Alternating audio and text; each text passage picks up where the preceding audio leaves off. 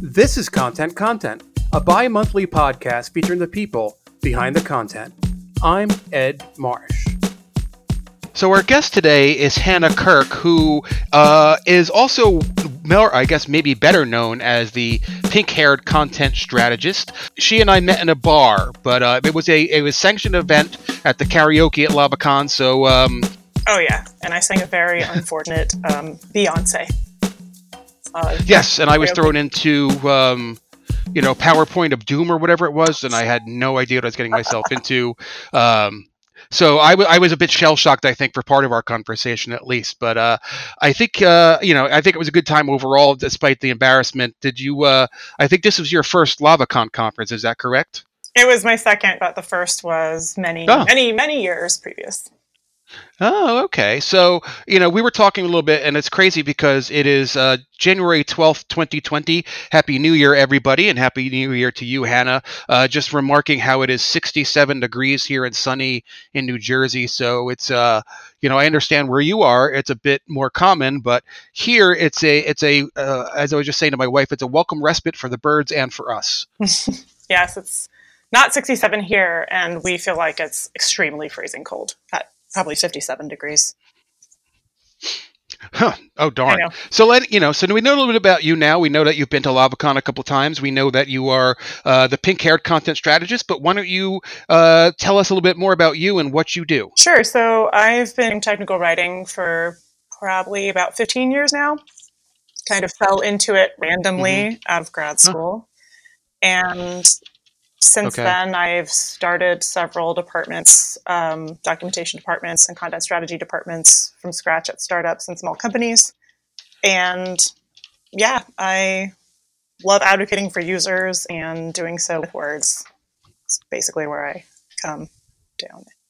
Nice. So, did I mean? So you said randomly from grad school. It's interesting because it seems like a lot of people in this career kind of fall into it at one point or another in their careers. So, um, did I assume that you didn't go to grad school for technical communication or college? Hmm, no, nope. I went. Yeah, my undergrad is in telecommunication, and I learned some hmm. very minor editing, like video editing type of um, things which back then oh, so what kind of telecom if you don't mind me asking? You and you're talking about telecommunications. Are there different kinds? Oh. i'm just kidding. It was like a journalistic based oh, tv okay. version. Um, we we actually didn't have that many classes in telecommunication. It was more of a general communication degree with a focus in oh okay. and then i went from there to a master's degree in what had just been called mass communication, but was changing to media technology and society at the time, which is essentially the study of media and technology on oh, people. Oh, interesting. And that was before social media. So much of our discussion was around the internet at its core and previous to that, TV. And that was the vast majority of what I studied. Oh, so interesting. So that kind of, I mean, you know, communications degree and then mass communication and media technology must have really positioned you to be kind of where you were at the time. It has strangely come full circle, I will say. As as technical writing has evolved and as my career has evolved, it's it seemed more and more important to evaluate how people are affected by the technology itself because that does interact or mm. impact the interaction that users have with technology and the way they interact affects the words that we use and the way we use them. So it actually has influenced quite a bit how I've evolved in my career and what's been interesting to me. I would never have thought that um, that academia. So at the time when I started, actually, I, I, didn't realize that academia was so slow. But one of the things that attracted me to working in Silicon Valley and technology was the cutting edge aspect. And I was struck when I came to Silicon Valley at how fast it went and how fast everything moved. Because in grad school, we were trying to study the effects of technology on people, but the technology was moving faster than the people or than the academia.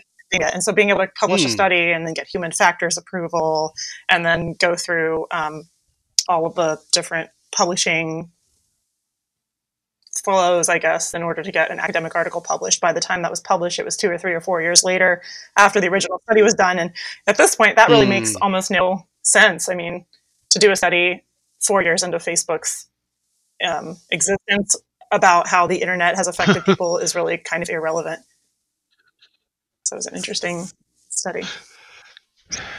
Yeah, I, yeah. I mean, I guess. Well, I mean, I could just imagine that over the four years that it would take to release, like just the changes alone in Facebook, how it's changed, you know, in four years, and designs, and how people hated designs and stuff like that, and all of a sudden, you know, you're dealing with with facts that are four years out of date, essentially. Yeah, well, I can measure it exactly because I graduated in 2005, and that was when Facebook was allowing only people with .edu email addresses. Oh wow!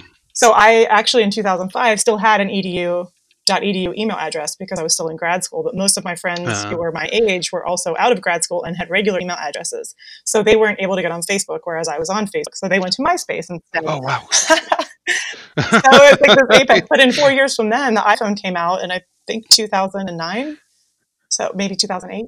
Mm. So I mean, in that four-year span between oh, yeah. 2005 and 2008, if you had published anything wow. that wasn't about even related to social media, the landscape between then and, and 2009 or whatever had changed dramatically. It's pretty dramatic differences. Oh, that's amazing. So, I mean, the, I mean, is that something that you still keep in, you know, uh, keep your eye on, like to say, oh, okay, you know, do you notice that, or people, you pay attention, like if people are doing studies in terms of of Facebook, because there's got to be a bunch of stuff out there. There's got to be a lot of fascinating research going on. You know, I've lost track of what academia has done, to be honest, because I feel it right now. I see it every mm. single day in my career and around me and in the people that live around me's career. The, everyone here is in the tech industry. I feel like these conversations are happening all the time. And I'm just getting a sense of what's the newest, mm. latest, greatest thing here. And I also see how, you know, because we are in mm. Silicon Valley, a lot of the startups test out their ideas on us. So we see things and apps that oh, maybe yeah. other people don't get exposed to until later. And the way that people interact with those apps, I'm always paying attention to that. And in particular, my children, for example, in their generation, the way they interact with technology is so different okay. from the way I've interacted with oh. technology, oh. even though there is a lot of overlap. But the way that they've never actually had to use a mouse in their interactions. They start with tablets and tapping and swiping. Oh God. Right. I know. It, it's actually impactful in ways you might not even think about. Oh, oh my lord. Yeah, so my children's experience versus mine is dramatically different, but many people in between also very different.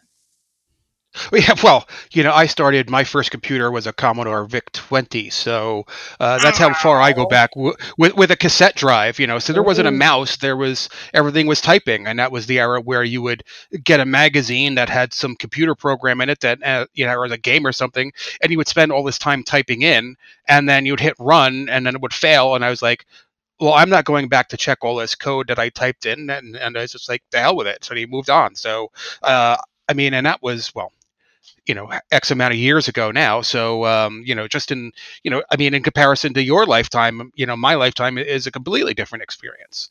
So wait go back. You had magazines that had code in them for how for a game? You would okay now i am old.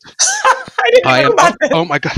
I know the oh my yeah. I know the floppy disks i'd use those definitely like the real floppy floppy disks yeah, I'm. Uh, wow. Uh, I will actually. My birthday is this coming week, and I'll be. And it'll be.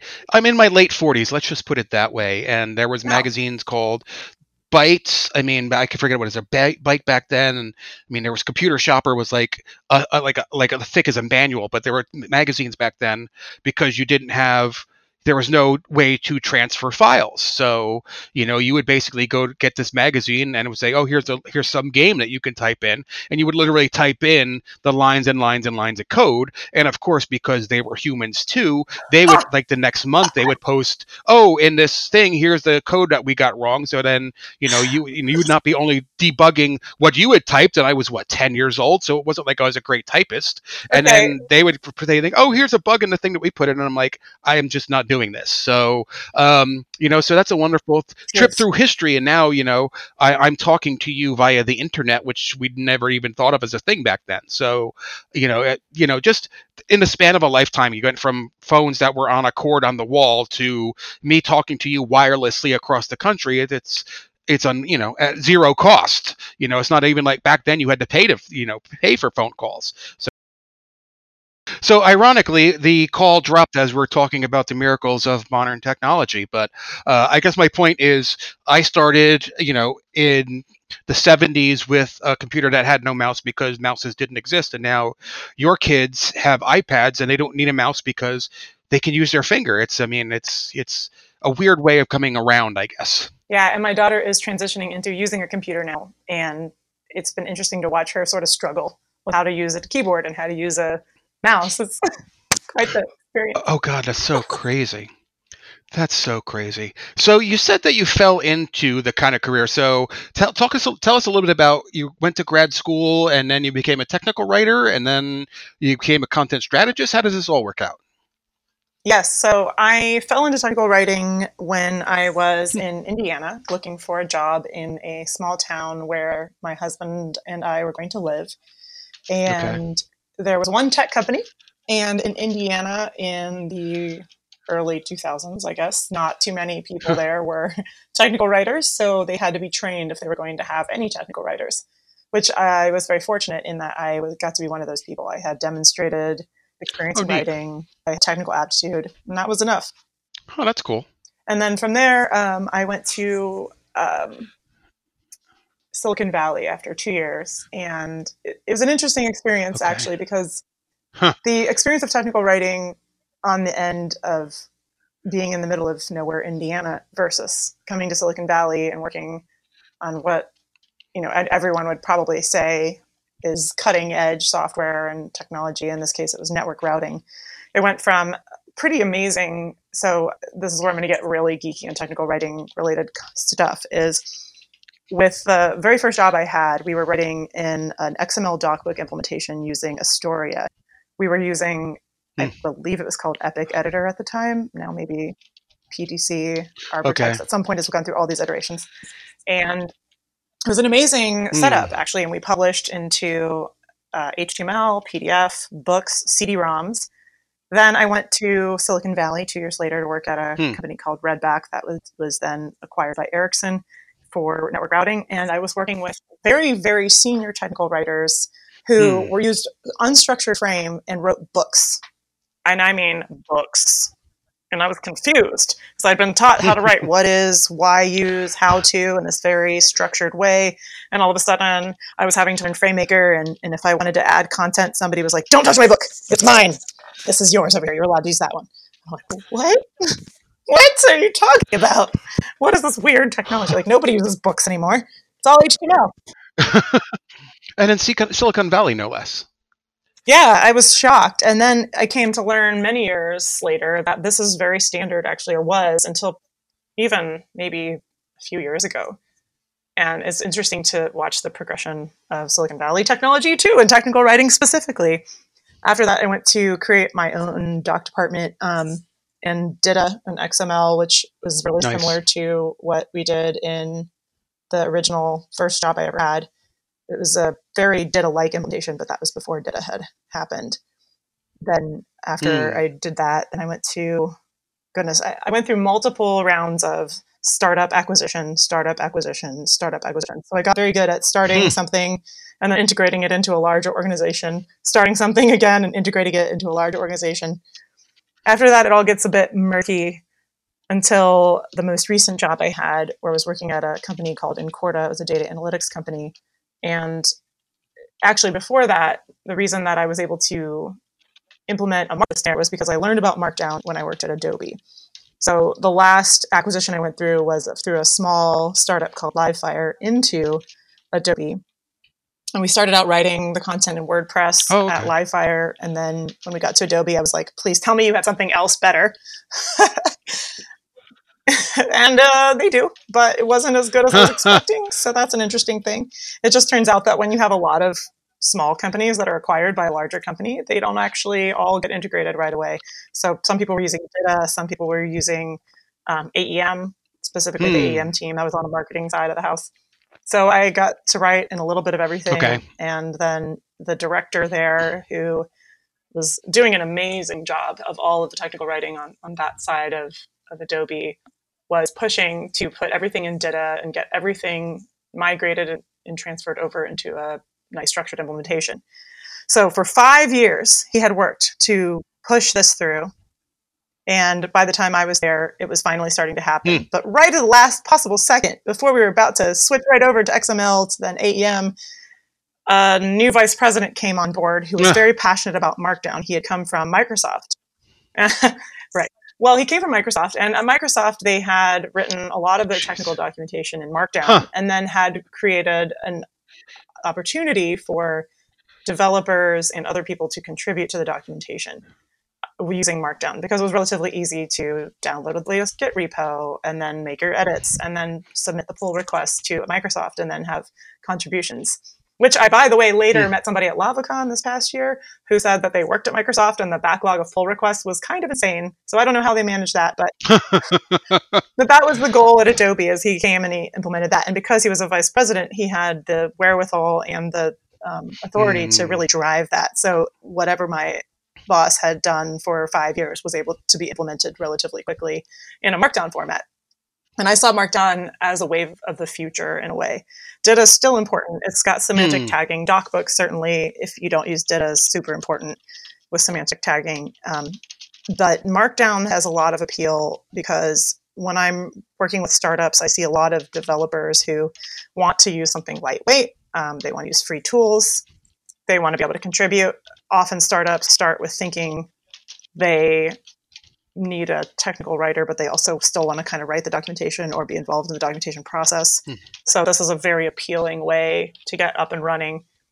So my last job, I implemented that. Where what I have had, one of the things I've seen in my career is just having the breadth of experience of seeing how many companies and many departments do things different ways, which I think has hmm. uniquely positioned me to see what are some of the advantages and disadvantages of specific tools and implementations of different technical writing um, I guess tools really. So the, the, different implementations of like XML and Markdown and outputs, all of these things have impacts when you integrate from a small company to a mm. large company when you migrate content.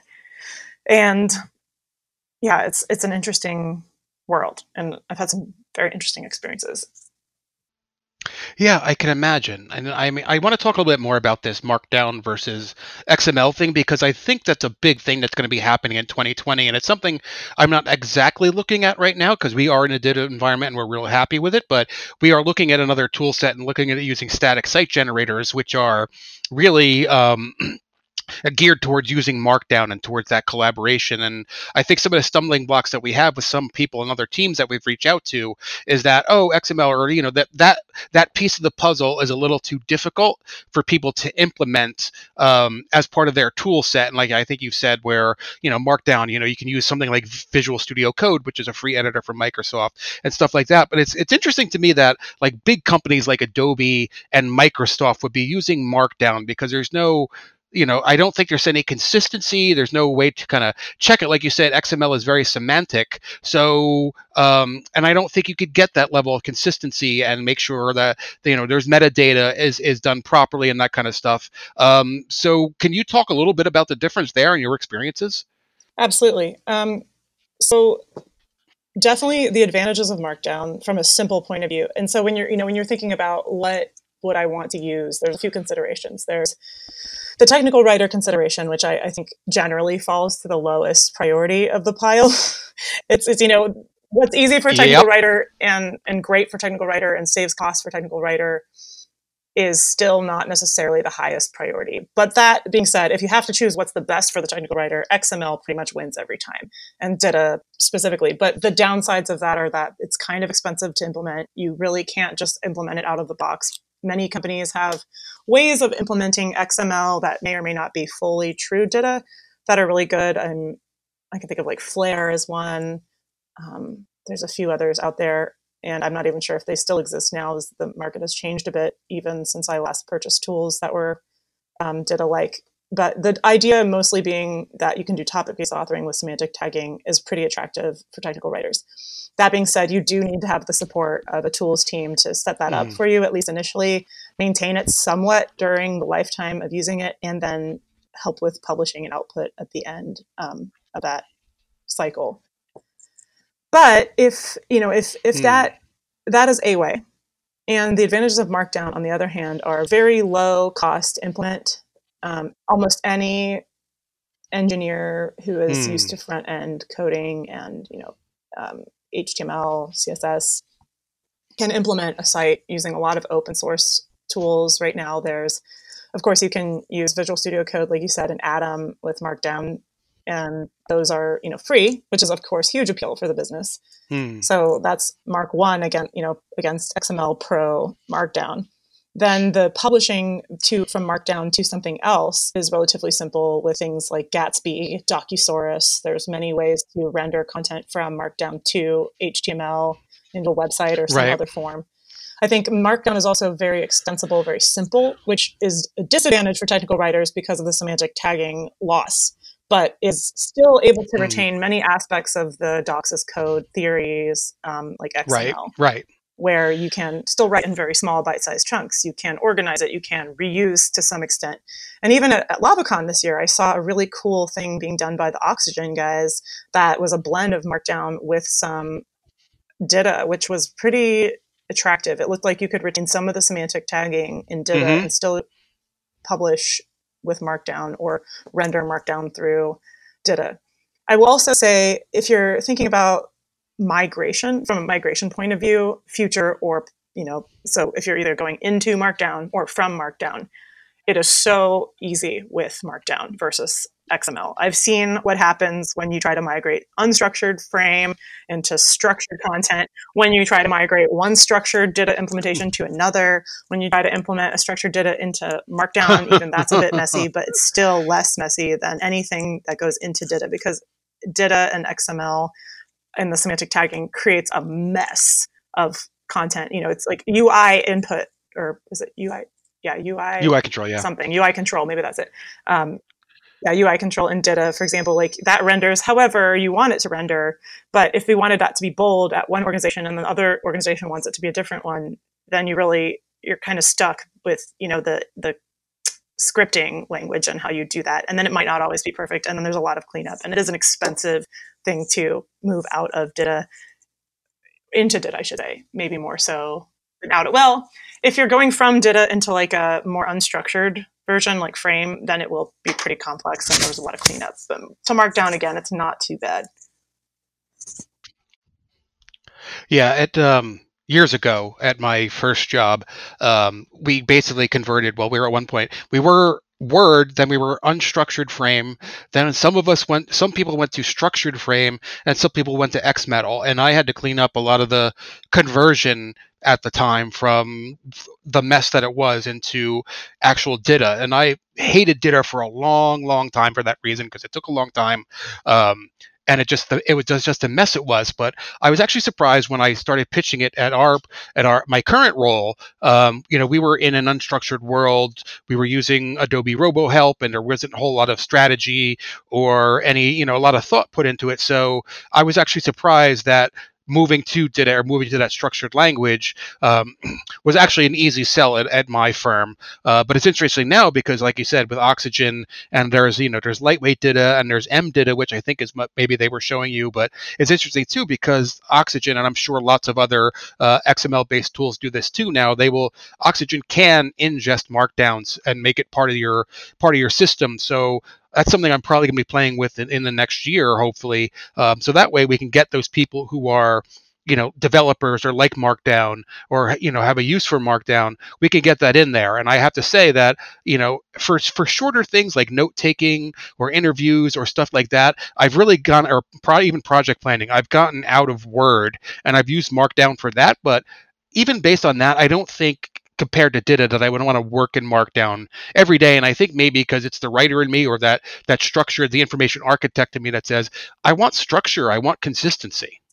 I think that for me, as as I've worked with Markdown, I think that I, I originally thought it would just be a different code language sort of way of writing. But one of the things I see as an advantage of Markdown is still that being that even though it's not structured in itself, the page itself, the advantage of being able to write small topics is still available. And I really think that while there's more oversight Mm. for users, if you've got a lot of, and users being the technical writer users, um, the technical writers are usually at this point, I think, trained fairly well how to write markdown or not markdown but in a topic based authoring sense because most technical Hmm. writers now i think are using topic based authoring Hmm. so as long as you keep that methodology intact i think using markdown is actually relatively straightforward the thing that I find really confusing now is mm. is and this is just some kind of what happens in organic organizations that don't have technical writers, but they write their own content until they can't anymore, is when there's mm. You know five or right. six product lines, most of the content overlaps, and then like three things don't, but they yet maintain you know the many different versions that they have. And I think that's where Markdown is an easy sell because DITA might not be the easiest sell yet, but that in between state between this mess of maybe mm. Word documents or Google Docs or Confluence sites or whatever into Markdown is still a huge savings of time and energy. I guess one of the things I'm curious about too is, you know, um, I've never worked for a startup, but um, I'm curious, you know, because you talk about, you know, they always bring a. Uh, my assumption is that they bring a tech writer in probably at the very last moment because they don't want to pay for that and then they have a mess of content or stuff like that can you i mean can you confirm or deny that um, documentation is pretty uh, much a mess in a startup until someone comes in and makes it right uh, it's so funny that you say that. I was actually going to write an article on this near in the near future in Medium because I, I see, I my specialty is certainly working with startups, starting departments at startups, and they almost always bring someone in too late and and and certainly the last minute if if you're lucky. Hmm. I think what what usually happens or what seems to have happened is a product starts and you know they're usually it's a proof of concept in the beginning and they're not a, there's not a lot of attention to anything except for trying to make it work and trying to get a customer and seeing you know if you can make that happen then over time it adjusts and you get more developers in maybe some user experience people if you're lucky right. um, product managers you know you start to fill that in and then all of a sudden they're like well crap we need you know we have more users and we're starting to go and this is of course for enterprise software more than consumer because that's where i, I tend to work and you see you see this all of a sudden, oh no, we have big business customers that are, you know, we can't just handhold. Like, like we'll, there'll be like a one or two anchor customers, for example, like a big name company, and that company will have been handheld through the process with customer success. Then over time, they start to branch into a more mid market or smaller markets, and they really need like self-service for tech, for you know usually with technical writer and they try to accomplish this in various ways sometimes support writes articles sometimes engineers write articles um, but definitely there's a mess of content. And that I think is actually where a content strategist is more useful. And maybe people look for, quote, technical writers, but what they really need is a content strategist. They need someone who can come in and say, okay, you have so much content. You've, you know, written this, you've put this here, you've put it in this place. We need to unify everything and put it in one location in this specific format. You know what's your growth trajectory? Do you see more content being created? Do you see more releases or you know variable product lines you know and evaluating all of that so that you can grow it at the appropriate scale for the appropriate audience is a skill that is specific. And i don't know that every technical writer can handle that. Now that being said sometimes they say they want a technical writer to come in and fix that mess but what they really want is somebody to just come in put their head down and fix what the developers have written. So I think that's a tricky one. And I think it would be behoove a lot of startups to be able to understand what the problem really is and what they need, and then be open to suggestion. Uh, I think that there's this. Sometimes you'll say they need. They'll say they need a content strategist. They want a technical writer. Sometimes they say they want a technical writer. They need a content strategist. So really understanding: Do you need somebody to come in and clean up the big mess and then write, or do you want somebody to just come in and write and fix? Because these are different things. Right, and they absolutely are. And thank you for teeing up your medium content because that's something uh, that we wanted to talk to. So, uh, so nice segue there, Hannah. Um, but you have a site on Medium.com, and it's called Content Strategy Adventures. Um, it's by the pink-haired content strategy, uh, uh content, the pink-haired content strategist, um, which I would love to know. We need to, need to know a little bit more about the pink hair thing. But um, before we do that, you wrote a a um, a post on Medium in November, right after uh, you went to LavaCon, and you and I met, talking about uh, your experience there and how uh, I guess the title is is content strategy replacing technical writers, um, and it's a well written. It's obviously well written. It's thoughtful. Um, but it's interesting that you're saying, you know, that startup companies don't know if they need a technical writer or a content strategist. And I think that gets further muddied because I believe that a lot of content marketing has kind of usurped the title of content strategy too. So, uh, curious about all your thoughts there. Okay. This is a lot to unpack, I'm so, sure. A lot to unpack for sure. So there is something called technical writing. Let me just start there. Technical writing as a discipline, in my mind, is primarily somebody who is given a feature set or a specific feature name or type or whatever, then they research the feature and then they write about the feature. That's in the perfect world. And of course, an established company and organization where there's you know no need to sort of start from scratch. Let's just assume that best case scenario. Content strategy is used to describe a few different things. Content strategy is, as you said, used in marketing, and it's also used in um, kind of like a product context, and it can mean a couple different things in the product context. Um, sometimes UX writers, which is yet another word to hmm. introduce, mm. are also called content strategists or UX content strategists. They're also called UX content designers, mm-hmm. content designers, UX uh, writers, of course, and other things probably.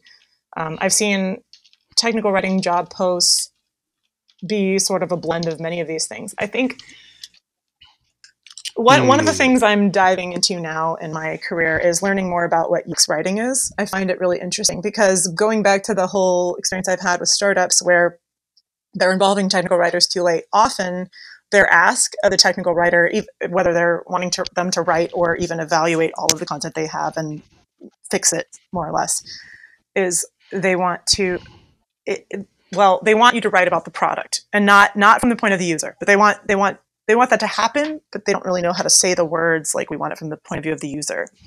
But what would even serve the user more is if they had involved a hmm. content strategist, UX writer, even a technical writer from the beginning, where that person could have evaluated the hmm. tool and said, hey, if you put this interaction like this and you use these words, it's going to confuse users. So, an example that of something I worked on fairly recently at a company is the word bookmark was used. Bookmark meant saving a filter um, that you had created for Ugh. some kind of entity. Um, Ugh, that's a terrible term. And yeah, well, it even used the icon. Right. It even used the icon of a bookmark that was used in um, a web browser.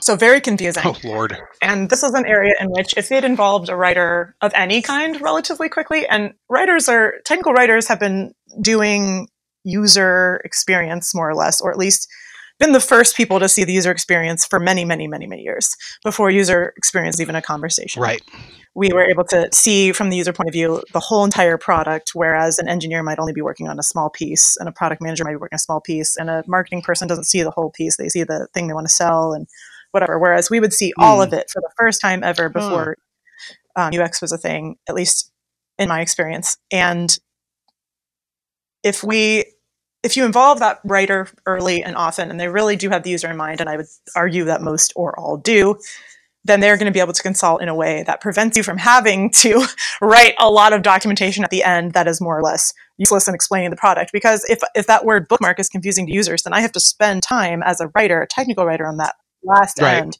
explaining what a bookmark is and how it's different in this product. But the user just doesn't, they don't care what a bookmark is. They just want to know, how do I save my filter? right. Yeah. right. And that's kind of where content strategy overarches all of it in a way. So content strategy I see as being this piece of how do we involve people from the beginning? How do we unify the voice across the journey? And how do we make sure that customers are seeing content in the beginning and in the end that makes sense for what they need? And eh, like, how do we write about this in the technical writing, traditional technical writing sense of like how to document, how to use the product, etc. So there's several pieces there. I don't know if that explains it, but you tell me. Yeah.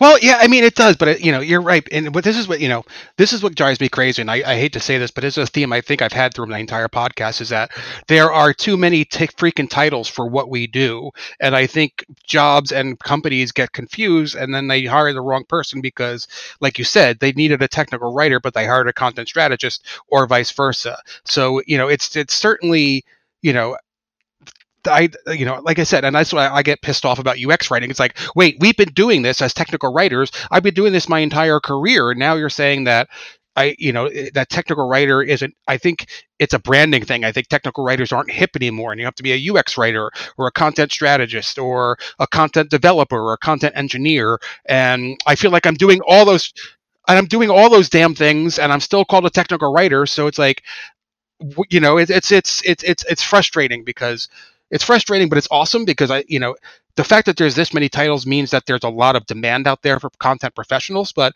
you know, from a business perspective, how do you know if you need a content strategist or an engineer or a developer or a UX writer or a UX designer or you know even someone else that you don't even know you need? It's it's that's where I get frustrated, uh, uh you know, with the job market in 2020.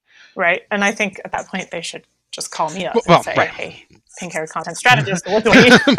hey, I, I, heard you do these things. Um, so you know, let's let's just talk about that a little bit too. Is that you know, you seem like you've been putting stuff out on Medium. Uh, what's your experience with that been like? Because I, you know, I don't blog anymore because I do the podcast, which was my entire goal. Um, but I've also thought about you know putting some of the stuff I have on Medium. Have you found that a good experience? Um, have you gotten traction there? You know, I find that Medium is simply a good place to put down thoughts that are relevant to a hmm. specific hmm. area and just a career choice. So I read Medium articles on hmm. all kinds of things. They tend to be pretty niche. So, you know, technical writers are going to read the technical writing okay. ones, content strategists, maybe right. if they di- differentiate themselves as a content strategist. Um, different, um, they'll read their own versions. There's a lot of UX writers, the specific like entity that is more related to UX and writing. Um, that gives us a lot of Medium publication. For me, as a publisher on Medium, it's not really a, been any different, other than that the audience is a little larger, which I think is pretty cool. Hmm. Yeah, because I, I, was always been mixed, obviously, because I have my own site with my own blog. So it's like, why do I want to put my stuff on there for free or let them aggregate it or you know whatever they do with it? I like owning my content, but you know, if I don't know. I mean, I guess you're right that there's a much more critical mass of people than trying to get people to come to my site specifically for for content without even, you know, I guess you have to know that I'm there in order to find my content essentially, where with Medium, I guess that's less of an issue. Exactly. It's you know, and when you write on your own blog post, you, you totally, which you totally can do, you have to market it on your own, and then somebody has to go directly to that site for that information. Then, if they go to Medium, on the other hand, they get all of the content related to technical writing in one area, or something, you know, similar hmm. publications, other things the person has written that may or may not be related. Uh, it goes into some interesting areas. I like it. I like Medium for both reading and writing. Oh, cool. Okay. So I guess you know, going back to your story, um, and you know, you're asking is content strategy replacing technical writers, but it kind of sounds like, you know, kind of what I was saying is that maybe it's just simply a rebranding. Is that kind of what you're getting at, or? I think no. I think it goes deeper. I see. Okay. So I see content strategy being more of an umbrella term. Um, I think it does encapsulate in its in the truest purest form content strategy is like any discipline related to content, period. So that could include marketing, it could include technical writing, it could include UX writing. But I do think technical writing mm. and marketing and UX are kind of converting in different ways. So and and I would I like to focus mm. specifically on technical writing and UX writing. I see these as the more product focused functions in writing you know you're, using technical writing to write about a product or about how a user uses a product and your ux writing is the writing inside of the product beforehand. This used to be all, all one technical writing job. But what, what i see happening now is ux writing and i'm right. going to continue calling it ux writing to differentiate it from the very vague ux strategy word or ux content strategy which is used a lot. But ux writing specifically is going is is working inside a user experience discipline. So if you're going to be a UX writer, you have to know user experience principles and you have to be able to design almost like a typical when you think of a UX designer, you have to be able to do that skill set as well. That's the differentiation between UX writing and technical hmm. writing. So then UX writing to that end is before and during the product development time. And even though I believe technical writers should be more involved in this process and probably should do all of this, they aren't being utilized that way. what's happening in the marketplace seems to be Mm. this straight up line between before the product, during, before and during, which is UX, and then after, which is technical writing. And I see very, very Hmm. little overlap on this. I see companies hiring Huh. UX writers to work with the UX team and the product team to create and develop words and voice and tone and brand, which makes sense for a lot of things. If you think about your typical consumer app and their onboarding experience, that whole product built-in experience is being written by somebody um, in the UX writing field, probably. But at the same time, technical writers, when you're talking to a startup about, or even just a company about Hmm. technical writers, they're thinking about it like, how do I write a manual or help content or whatever? And this is a specifically different thing from the words inside of the product. So I think in the past, hmm. technical writers, we did all of that. We wrote the error messages. I mean, or we fixed the error messages. Hmm. But actually, I think this is a, a way a way that right. we're becoming content professionals are becoming more important in a way, which I think is really good. And I think that, but I don't think that you have, and we don't have enough credibility technical writers to do UX writing, mm-hmm. And maybe vice versa. Because I think a lot of people from UX writing come to marketing. There is a lot of sort of fluff associated with it in my mind. because it's like, Hmm. how are you enjoying this experience? Whereas in technical writing, it's right. like, Hmm. this is the experience. and it's pretty flat. For the most part, the voice Right. doesn't change dramatically. It's pretty factual. It is pretty step by step, you know, because you don't want a lot of fluff in it. It's been trained out of me almost in some ways with technical writing. But the UX writing, you have to almost re- regain that skill set if you're transitioning from technical writing to UX right. writing. Right. Then in the UX writing, oh, go ahead. Sir. Well, that's interesting because I was just listening to uh, yeah, the uh, the Cherryleaf podcast. Um, he was talking about trends in 2020 and and saying basically the same thing that UX writing is is much more of a marketing kind of thing, um, and you have to put that mindset on when you're writing UX. Even though we used to do that as technical writers, I guess there's a a different kind of language that you have to use now for interface items uh, to be, I guess, more friendly, or I guess because people don't use manuals or don't want to read manuals, I guess you have to have that marketing you speak to get people to use it, but also to instruct people kind of how to use it. Exactly. I mean, if you think about if you download an app like Spotify or Pandora or some other music app, if you have to go read a manual on how to use that app, like you're not going to Oh, forget it. it. Full stop. Like it's just not going to happen. So that's where UX writing really comes in to play. Is there's a whole set of consumer facing apps that just can't even afford to have a manual. And I think the thing that Right. seems to be happening though is that while we expect this user experience to be better and better in this way, we, you know, consumers eventually become the users of enterprise software. So as consumers graduate into enterprise software Hmm. users, you know, first you start out being like a you know teenager using your app doing whatever then you get into being an actual professional in the workforce. And then you're using your enterprise software saying well why isn't the user experience better? Because i'm used to having this great user experience and onboarding flow and all this other stuff and words are intuitive and whatever you know you don't want to think. And if you have a choice between seven eight ten tools and one has a great user experience and another one has a terrible user experience you'll pick the one with the good user experience. So this is becoming more and more important in any enterprise software um, from that point of view and it is it is fluffy and it also isn't always fluffy there is some fluffiness to it but like for example error Okay. messages if you look at slack they have error messages and it'll be like oh sorry it's our fault and Hmm. you know it'll use this very like conversational tone which sure that's a bit of a skill on its own in its own way but writing that error message in a way that's easy to understand that's something that technical writers have always done will continue to always do and i think we'll continue to be really good at it Hmm. and there are some error messages that maybe need more of a factual tone and in enterprise software that is still the case and it will be the case for a long time. And in developer documentation, that will be that's Huh. the case, and it will continue to be the case.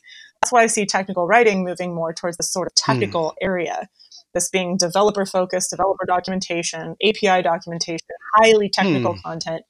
Um, very Hmm. complex systems, things like you know how to operate heavy machinery, all of this being very critical to have technical writers write, but it being like less important from that upfront product experience um, and the user experience.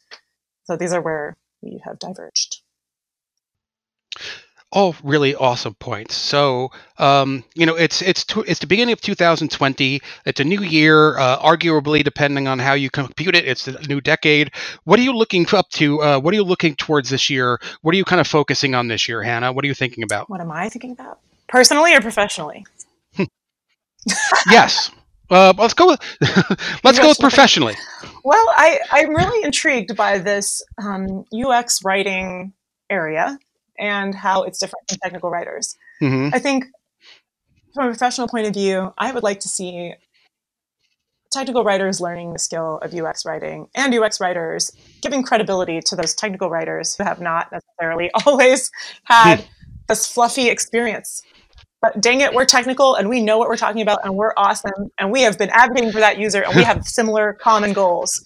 So I'd say, yeah, exactly. Amen. I'd like to see more credibility to the technical writers. I have got to say, I am very tired of hearing, oh, well, you're just a technical writer. You don't really know any. Okay, people maybe say this, but it's definitely Mm. implied sometimes. You're just a technical writer. What do you know? It's like, actually, I know a lot. I've been Mm. sitting here watching your organization do its product development for a long time, and I've seen how some people do it well and some people don't. I Yeah. can tell you how you do it well and how you don't. Just saying. Anyway, um, also, um, we love users. We're just good. Like all partnering together. I think the more people can be collaborative, the more they can understand that they benefit each other, especially the content professionals, the better everybody's user experience is going to be. And that's really the bottom line. We care about the user. That's it. And we're not trying to make technical writers be amazing, even be great with us to have Mm. fabulous credibility. But at the same time, we're not trying to make UX writers be more important either. We all have a role. It's all important. And we should be helping each other out and acknowledging that. Mm. And I think that's, I'd, well, I'd like to see a lot more of that. All right, let's bring the world together in 2020. I love it.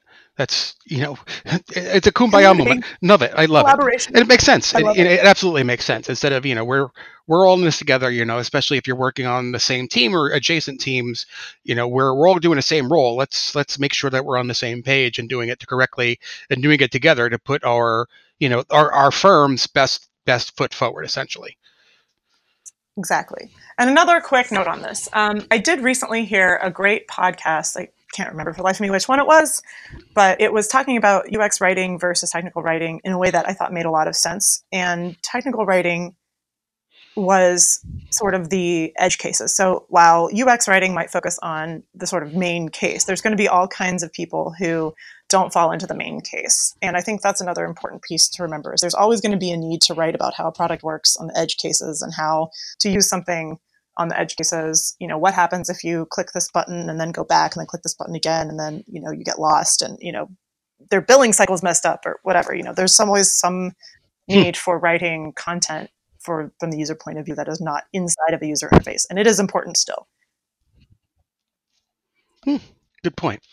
So let's talk about 2020 in a bit of personal side and say, you know, so I don't, you know, we, we haven't really gotten to know each other that well, but I'm just curious, you know, what do you, you know, my question for everybody at the end of the show is, you know, what is it that you talk about and what is it that you do when you're not talking about content and content strategy and UX writing? Tell us a little bit about you, you know, your your downtime. Downtime? I have children. Okay. Your non-work time? I don't I, I have kids, so that that that that work-life balance part that's geared towards life more. I, I don't even know how to put it anymore in 2020. I like to knit. I am an avid knitter Oh, and sewer.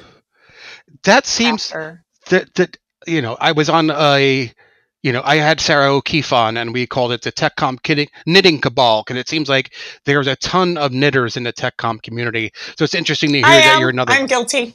I uh back in the back in the day, my first job got at least four of my coworkers to that were all technical writers or technical editors to start writing or not writing, knitting. they already wrote. Yeah. They just started knitting with me, and I have since found a Mm. lot of my people inside Nice. the technical writing community. So it makes sense. It's a little bit creative, but also very structured. We like structure and creativity. I don't know what to tell you. That's an excellent point. I never thought of that. Anybody who likes things that are structured and somewhat creative, and you know, will probably enjoy knitting. So if Mm. that falls into engineers or UX people or I guess everyone to some extent, maybe in the tech Oh, community. interesting. That's interesting. Huh. That's funny because I like food for the same reason. It lets me be creative, but you're right. It's structured. The cooking is structured. You have a recipe or you have, you know, certain way to do things. So that's really interesting the way to think about knitting. Yeah. And it increases hand eye coordination, which means I can catch balls and throw balls. And I wasn't able to do that before. with accuracy. with accuracy. Let me let me say. I could throw them, I just wouldn't throw them in the correct location. And I would try to catch them, and I was not successful until after knitting. See, maybe that was my problem in grammar school and in high school. I was a terrible athlete. Maybe it's because I didn't knit. Yes, you should knit. It's very good. And it increases agility. It's probably good for your brain in some ways that I haven't researched, but definitely it probably is. Oh, interesting. All right, so those of you who are in the TechCom community or knitters, you have another amongst you. Woohoo! Knitting, knitting. and you have two children, so that must be keep you busy. Uh, just a little bit. It's been fun watching them interact with technology, though, and I have such anxiety about watching them interact with technology too, because it's like this is your time for your brain to expand and develop, but the future is also technology. So, do I give you more experience with technology? Do I not give you more experience with technology? I don't know. Hmm. It's struggle, but Well, that must be. I mean, I, I'm a- you know, as, I'm not a parent, but I can imagine that struggle is is is real everywhere, no matter where you're a parent. But it must be much more apparent, or much me, I guess, maybe a much more uh, prescient topic of discussion in couldn't say I've Silicon Valley in that area. here, but it's certainly a conversation here. Fair enough. Fair enough. So, Hannah, where can we find you online? I know, actually, you know, we, before we wrap up, your name is the pink haired content strategist. And it's funny because when we met, we were in a bar with lights and I couldn't see that your hair was pink. And they're like, oh, I'm the pink haired content strategist. I'm like, oh, I saw you when the lights were normal and your hair is pink. So, is that a branding? Is that a branding choice? Is that, I mean, you know, tell us a little bit more about how you came to be that, per- came the pink, became the pink haired content strategist. Well, I I had pink hair. Um, Fair. I like pink as a color. Okay. My this is actually quick story here. My daughter, when she was four, loved pink because most girls apparently at that age, if they've been in Hmm. any kind of social context, somehow end up loving pink and purple for at least a period of time. My daughter now hates pink, but at that time I got really excited and was like, "Yay, pink! I'm Ah. into it too." At some point, I dyed my hair pink. It seemed to be a natural fit. I kept it that way. It's now been this way for years. So then I was looking for a way to differentiate myself among many content strategists, and I just was like, "Hey, I have pink hair. Okay, why not?" So I just put that out there, and here I am. Nice. So I guess you know, how do we reach you online with the pink? uh, You know, why don't you tell us a little bit about where we can find you on various social media, your website, etc. Sure, I am on Twitter. That's probably the fastest way. Pink hair CS. Also Medium.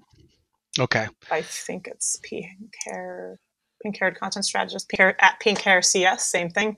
And LinkedIn, it's Hannah Kirk because that's my name. And I also have a brand underneath that of a pink content strategist. You will see that if you look me up on LinkedIn. Awesome. Awesome. Well, thanks so much for your time. This was awesome. This is a hell of a lot of fun. Uh, good getting to know you a little bit better and uh, learn about your experiences online. Ed. so Thanks for having thanks for your time, Hannah. Yes, and you can find me um, at Ed Marsh on Twitter. That's always the fastest way to reach me because I'm almost always on Twitter. Uh, of course, edmarsh.com. And just a heads up for the next couple of months, I'm going to have a busy few months. Um, in February, I'll be presenting a webinar um, for the STC IDL SIG. If you're a member of that, it's um, how to add value as a technical communicator. Which uh, starting off the year, that should be really important. Uh, I believe it's the STC Denver chapter. I'm doing a um, a webinar on podcasting for them uh, in March, and I don't remember the exact dates, but you can find out on my website or through their respective websites. And I will also be presenting at the STC Philadelphia Metro Conduit Conference again this year. Uh, excited for that one. It's always a great conference to go to. Um, it's always intimate. It's in a great place in Philadelphia. So um, if you're going to be going to any of those, um, you know, feel free to say hi, or uh, you know, we'll, we'll see you online. So go out there and create some great content. Thanks, Hannah.